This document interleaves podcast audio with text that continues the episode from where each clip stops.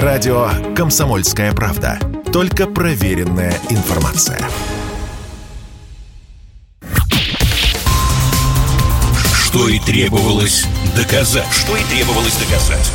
В эфире радио «Комсомольская правда», программа «Что и требовалось доказать». В студии Александр Бунин. И напомню слушателям, наша программа дискуссионная. Для нее нет каких-либо границ. Это может быть политика, экономика или даже спорт. Но главное, что все вопросы и темы касаются только того, что происходит у нас в союзном государстве – что касается России и Беларуси, наша программа, напомню слушателям, интерактивная. Мы предлагаем принять в ней участие путем голосования. В конце подведем итог, а вопрос я озвучу чуть позже. Итак, тема сегодняшней программы – усиление военных учений России и Беларуси. Почему это происходит и близко ли угроза? Напомню, что э, военнослужащие Беларуси и России примут участие в учениях «Восток-2022». Они состоятся на территории нашей страны с 30 августа и пройдут по 5 сентября. Действия ожидаются на 13 полигонах Восточного военного округа. Нельзя сказать, что такие учения проводят впервые, они регулярные, но в нынешней ситуации, видимо, они носят определенный э, какой-то э, эффект для того, чтобы решать какие-то определенные задачи. Сегодняшние гости наши, напомню слушателям, в программе у нас сегодня принимает участие главный специалист Института геополитических и региональных исследований Балтийского федерального университета имени Иммануила Канта Юрий Михайлович Зверев. Он из Москвы с нами, э, из Калининграда с нами на связи. А из Беларуси Алексей Валерьевич Дзермант, политолог, старший научный сотрудник Института философии Академии наук Беларуси.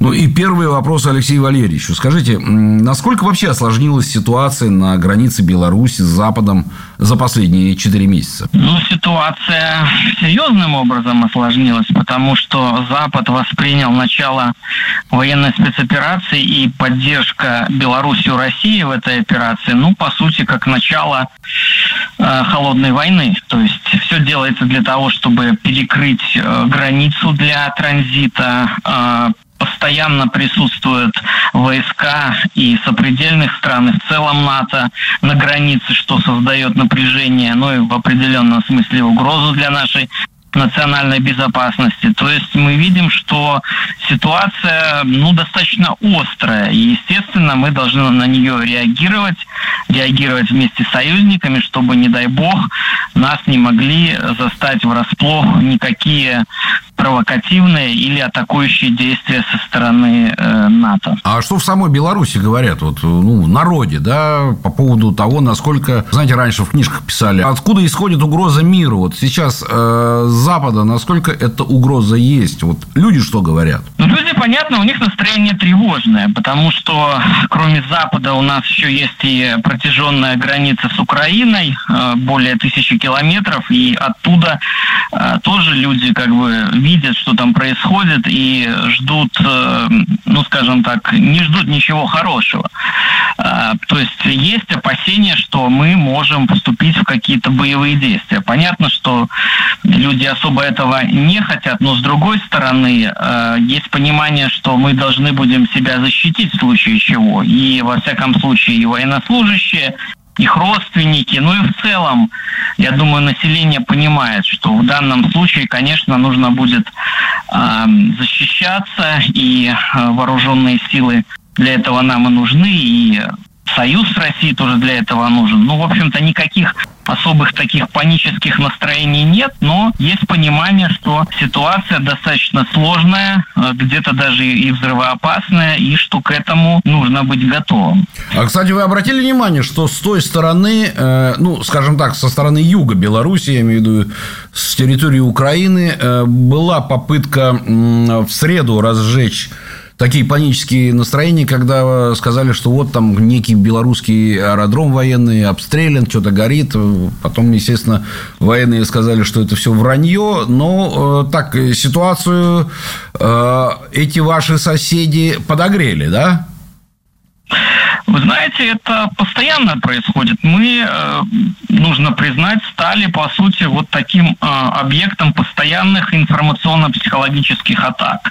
То есть они постоянно вкидывают в наше информационное пространство, там, через рекламу в соцсетях, через какие-то фейки, э, тезис о том, что вот белорусская армия вот-вот войдет на Украину, военнослужащие не выполняйте приказы, э, вас туда пошлют, вам это не надо, э, воздействуют на родственников военнослужащих, пытаются там их запугать э, смертями, там, убитыми и так далее. Но, тем не менее, все-таки, несмотря на то, что это достаточно изощренные методы воздействия, они пытаются бить в сознание наших граждан, все-таки белорусы на это не поддаются, потому что и э, президент объясняет нашу позицию, и э, наши СМИ достаточно четко сразу разоблачают эти все фейки. То есть не получается посеять панику и какое-то вот напряжение в нашем обществе. Не получается. Напомню, на связи с нами Алексей э, Зерман, политолог, старший научный сотрудник Института философии Академии наук Беларуси. А, скажите, ну вот я уже сказал, что подобные учения военные, они не в первый раз происходят. А в чем, как вам кажется, вообще целесообразность таких учений? И на этих учениях кого-то чему-то учат? Или просто уточняют детали, как мы будем действовать, если что? Вот целесообразность подобных учений, как вам кажется, зачем? Ну, мне кажется, что вот так называемое боевое, да, ну пока не боевое, но слаживание между двумя армиями, это крайне важно. Во-первых, чтобы была э, ну, понятная, ясная коммуникация э, между, допустим, командованием, между отдельными подразделениями. Потом э, нужно в России очень много нового оружия, и белорусы, в общем-то, тоже должны э, уметь им владеть в случае чего. Тем более оно поступает и в нашу армию. То есть вот эта форма видеоучений, слаживание, освоение новых видов оружия, а, в условиях максимально приближенных к боевым, скажем так, э, проверить взаимодействие двух армий. Это крайне важно, потому что от этого зависит, ну, во многом э, действие э, на, на какой-то случай, да, если вдруг э, нам придется действительно двумя армиями отражать какие-то атаки, взаимодействовать и так далее. Поэтому без этого нельзя. То есть современная армия, она тем и определяется ее успешность, насколько различные роды войск, насколько различные армии, если мы говорим об альянсах и союзах военных, могут друг с другом взаимодействовать и совместно э, решать задачи. Ну, раз мы уж заговорили о российском вооружении, о том, как его используют белорусские э, войска, ну, вот как раз сейчас у Юрия Михайловича Зверева уточним. Скажите, вот надежность Беларуси как российского партнера по, военному, по военно-промышленному комплексу, она же никогда не вызывала никаких сомнений. А в чем именно конкретно заключается вот это сотрудничество? Что мы делаем, что они делают? Как это все происходит вместе? Ну, история э, давняя. Действительно, Беларусь самый, пожалуй, надежный и не только военный э, союзник России. Тесный военный союз. Э, ну, обозначит коротко несколько только основных век. Вех. Региональная группировка войск, которые существуют с 2000 года, постоянно проводящиеся в рамках нее военные учения. Это учения из серии «Запад». Последнее по времени было в сентябре прошлого года. Учение «Щит Союза», э, Последнее по времени проходило в 2019 году, следующее будет в будущем году. Э, было в феврале этого года внеплановое учение в ответ на наращивание силы средств НАТО в Европе, усиление напряженности у границ серьезного государства, учение «Союзная решимость».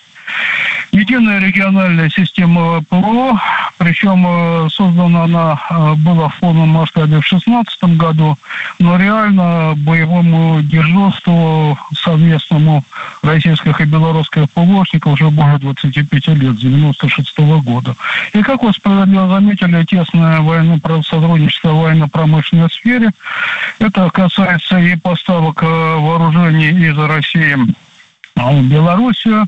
Это касается военно-промышленной кооперации российских и белорусских э, предприятий, которая зародилась еще в советские времена.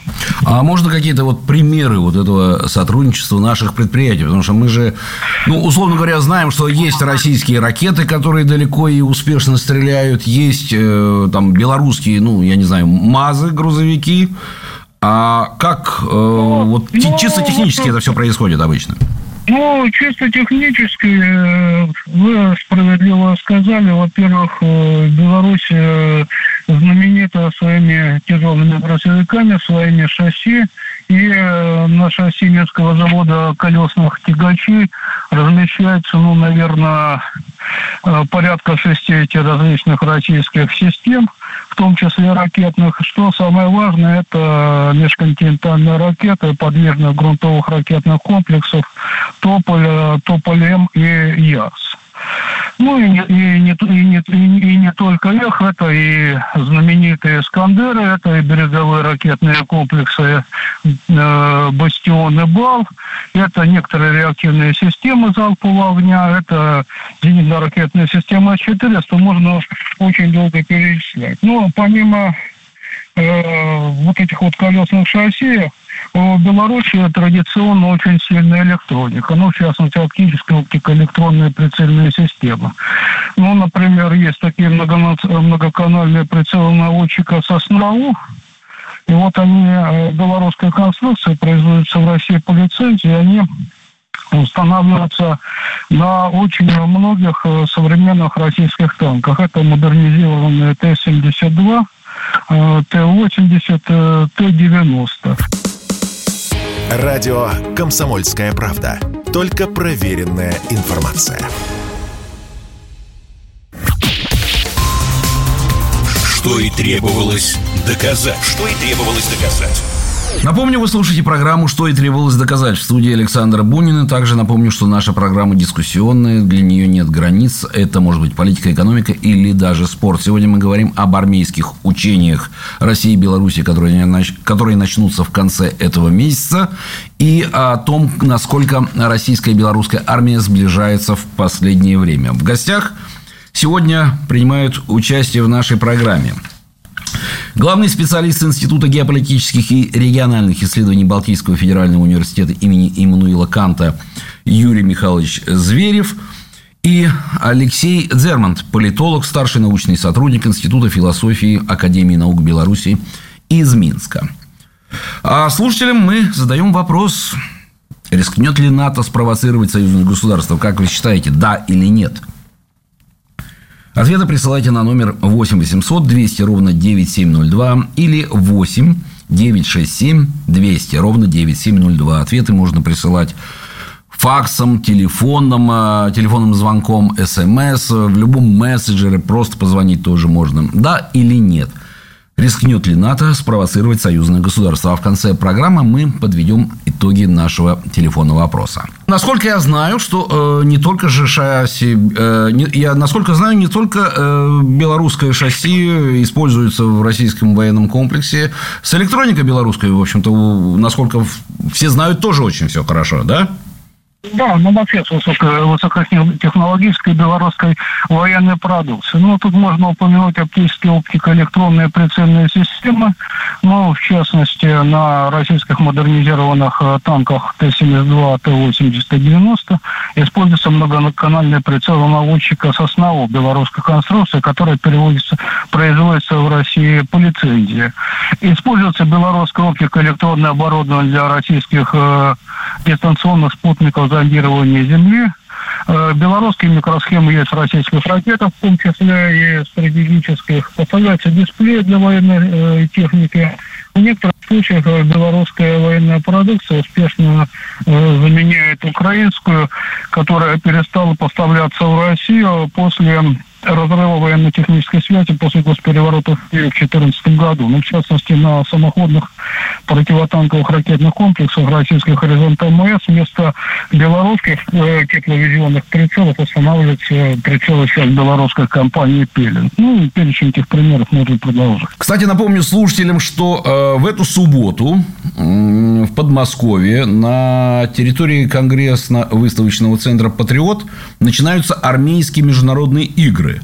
Военные делегации из 72 государств подтвердили участие, об этом заявил заместитель министра обороны генерал армии Павел Попов. А вместе с открытием этих игр заработает и военно-технический форум «Армия-2022». Мероприятие будет проходить в «Патриоте», его посетят первые лица государства, руководители органов власти, предприятий, промышленности и иностранных делегаций. Ну и, соответственно, представлена будет э, перспективная военная техника. Я так понимаю, что вот это обострение или даже, я бы точнее сказал, увеличение некой военно-политической активности, да, будь то э, вот эти армейские международные игры, которые фактически являются военной выставкой, да, э, и учение э, военнослужащих Беларуси и России, это все происходит из-за того, что сегодня Запад предпринимает в отношении и России, и Беларуси, и союзного государства. Алексей Валерьевич, как вам кажется, а каковы будут последствия для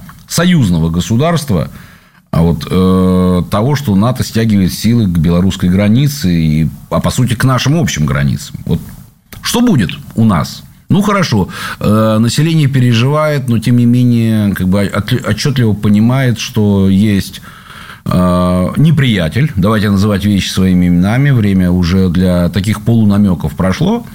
И э, действия этого э, неприятеля, они э, направлены, вот как мы уже сказали, по поводу этих всех панических атак, э, слухов всевозможных информационных диверсий, не только на армию, да, они направлены на гражданское население, как России, так и Беларуси, на гражданское население нашего союзного государства. А что еще ждет наше э, союзное государство вот, от подобных действий Запада и вот, Украины? Знаете, вот все военные действия с их стороны, это, конечно же, часть э, большого такого кризиса, большого конфликта, который мы часто называем гибридной войной. А, при этом, например, наиболее чувствительные для нас э, с их стороны э, меры действия, они касаются экономики. И они, безусловно, бьют и будут бить дальше. И в этом смысле, конечно, нам придется переходить на более такие что ли, мобилизационные рейс, э, рельсы и сближаться максимально экономически. Но это кроме э, того, чтобы иметь общий военный контур. Но здесь, поскольку все-таки Россия ядерная держава, э, в отношении, на мой взгляд, нападения НАТО э, нужно быть скажем, не нужно его ожидать. Во всяком случае, э, с той стороны тоже прекрасно понимать, что любое нападение и на Беларусь или на Россию это фактически Третья мировая война. А вот давить экономически э, для того, чтобы население настроить э, негативно, э, давить на людей с помощью изощренных информационных технологий, вот всего этого, к сожалению, следует ожидать, и это будет продолжаться. Будут пытаться лишить каких-то прав э, наших граждан. Уже это идет, например, запрет на выдачу виз, э, конфискация собственности. Ну, то есть дискриминация и белорусов, и россиян, они их уже не отделяют. Мы видим, что в пакете фактически наши две страны Да это уже идут, не сколько дискриминация, это да. уже этнические да. чистки практически да. Запад начал, да? Да, вот это, это, к сожалению, будет и дальше происходить. И вот сейчас, если это началось с Прибалтики, то я думаю, это дойдет и до Западной Европы. Просто это авангард такой русофобский. Вот. Но с другой стороны, мы э, в этих условиях э, должны понять, что уже никаких иллюзий в отношении Запада быть не должно. Мы должны строить свой союз на основе своих технологий, своих финансов, своего ВПК и вот это открывает шанс для союзного государства, для наших стран, для того, чтобы избавиться вот от этой излишней зависимости и все-таки поднять те отрасли и промышленности, и технологической сферы, которые где-то были заброшены, потому что мы думали, что с Запада это все будем получать. То есть это дополнительный стимул, стимул для нашего суверенитета. Если, конечно, правильно все понять и воспользоваться этим шансом. А мне кажется, что понимание в нашем руководстве есть. И эти процессы активизировались, интеграционные, союзные. И вот для союза нашего я вижу, кроме минусов, еще и плюсы, чтобы он стал сильнее, прочнее и э, теснее. Напомню, это Алексей Зермант из Беларуси, политолог, старший научный сотрудник Института философии Академии наук. Ну, кстати, раз уж э, зашла речь об экономической блокаде наших государств и о военно-промышленном комплексе, вот сейчас нам, наверное, Юрий Михайлович Зверев, главный э, специалист Института геополитических и региональных исследований Балтийского федерального университета имени Канта, э, чуть прояснит. Скажите, Юрий Михайлович, насколько мы сегодня можем, либо, можем быть уверенными, что вот в условиях этой фактической блокады наших государств не будет недостатков каких-то комплектующих, там, не знаю, отдельных технических позиций, которые производятся где-то в третьих странах. Понятно, что вряд ли наш военно-промышленный комплекс э, зависит от того, что э, в, не знаю, в немецком банке закроют у него счет, скорее всего, там никаких денег никто не держит, да? Но вот э, на уровне логистики не будет ли здесь каких-либо проблем? Ну, в конце концов, давайте вспомним Союз Советских Социалистических Республик, в составе которой тогда были Россия и Белоруссия. Ну, он постоянно находился под очень жесткими санкциями, но особенно технологическими. Существовала специальная система, которая препятствовала технологическому обмену. Но, тем не менее, мы до сих пор используем многие советские наработки и советские заделы. И многие, кстати, виды вооружений, собственно, тогда. Ну, если, строго говоря, наши предки справились, почему не справимся мы. Спасибо большое и э, Алексею, да. и Юрию Звереву из Калининграда за участие в нашей программе. Напомню, это была программа что и требовалось доказать. В студии был Александр Бунин. Программа наша была дискуссионная. Для нее нет границ. Это может быть политика, экономика, спорт сегодня об этом. А, а сегодня для нашей программы темой стала армия и военные учения, которые начнутся в конце августа в России. И также форум «Армия», а, который в эти выходные начнет свою работу в Подмосковье. Броня крепкая, и танки наши быстрые, и Красная армия всех сильней. И уж когда в этой армии и российские, белорусские военнослужащие, наверное, в этом сомневаться никогда не приходится и не придется. Итак, рискнет ли НАТО спровоцировать союзное государство? Да или нет? Ну что ж, спасибо, друзья. И сейчас мы, прежде чем попрощаться, подведем итоги нашего телефонного опроса. Рискнет ли НАТО спровоцировать союзное государство? Да или нет? 67% э, звонков, э, поступивших от нашей аудитории, ответ «да». То есть, все-таки НАТО будет провоцировать. Ну, впрочем, э, какая это будет провокация? Видели, просто там, пересечение границы какой-нибудь диверсионной группы, либо артиллерийский удар, либо что-то еще. Мы, увы, не знаем. Конечно, этого крайне не хочется, но если это случится, мы, тем не менее, сможем дать э, весьма вразумительные ответы нашему неприятелю, и наши гости сегодня об этом лишний раз подтвердили. Напомню, в эфире радио «Комсомольская правда» была программа «Что и требовалось доказать». В студии был Александр Бунин, и я прощаюсь с вами. До новых встреч. Что и требовалось доказать. Что и требовалось доказать.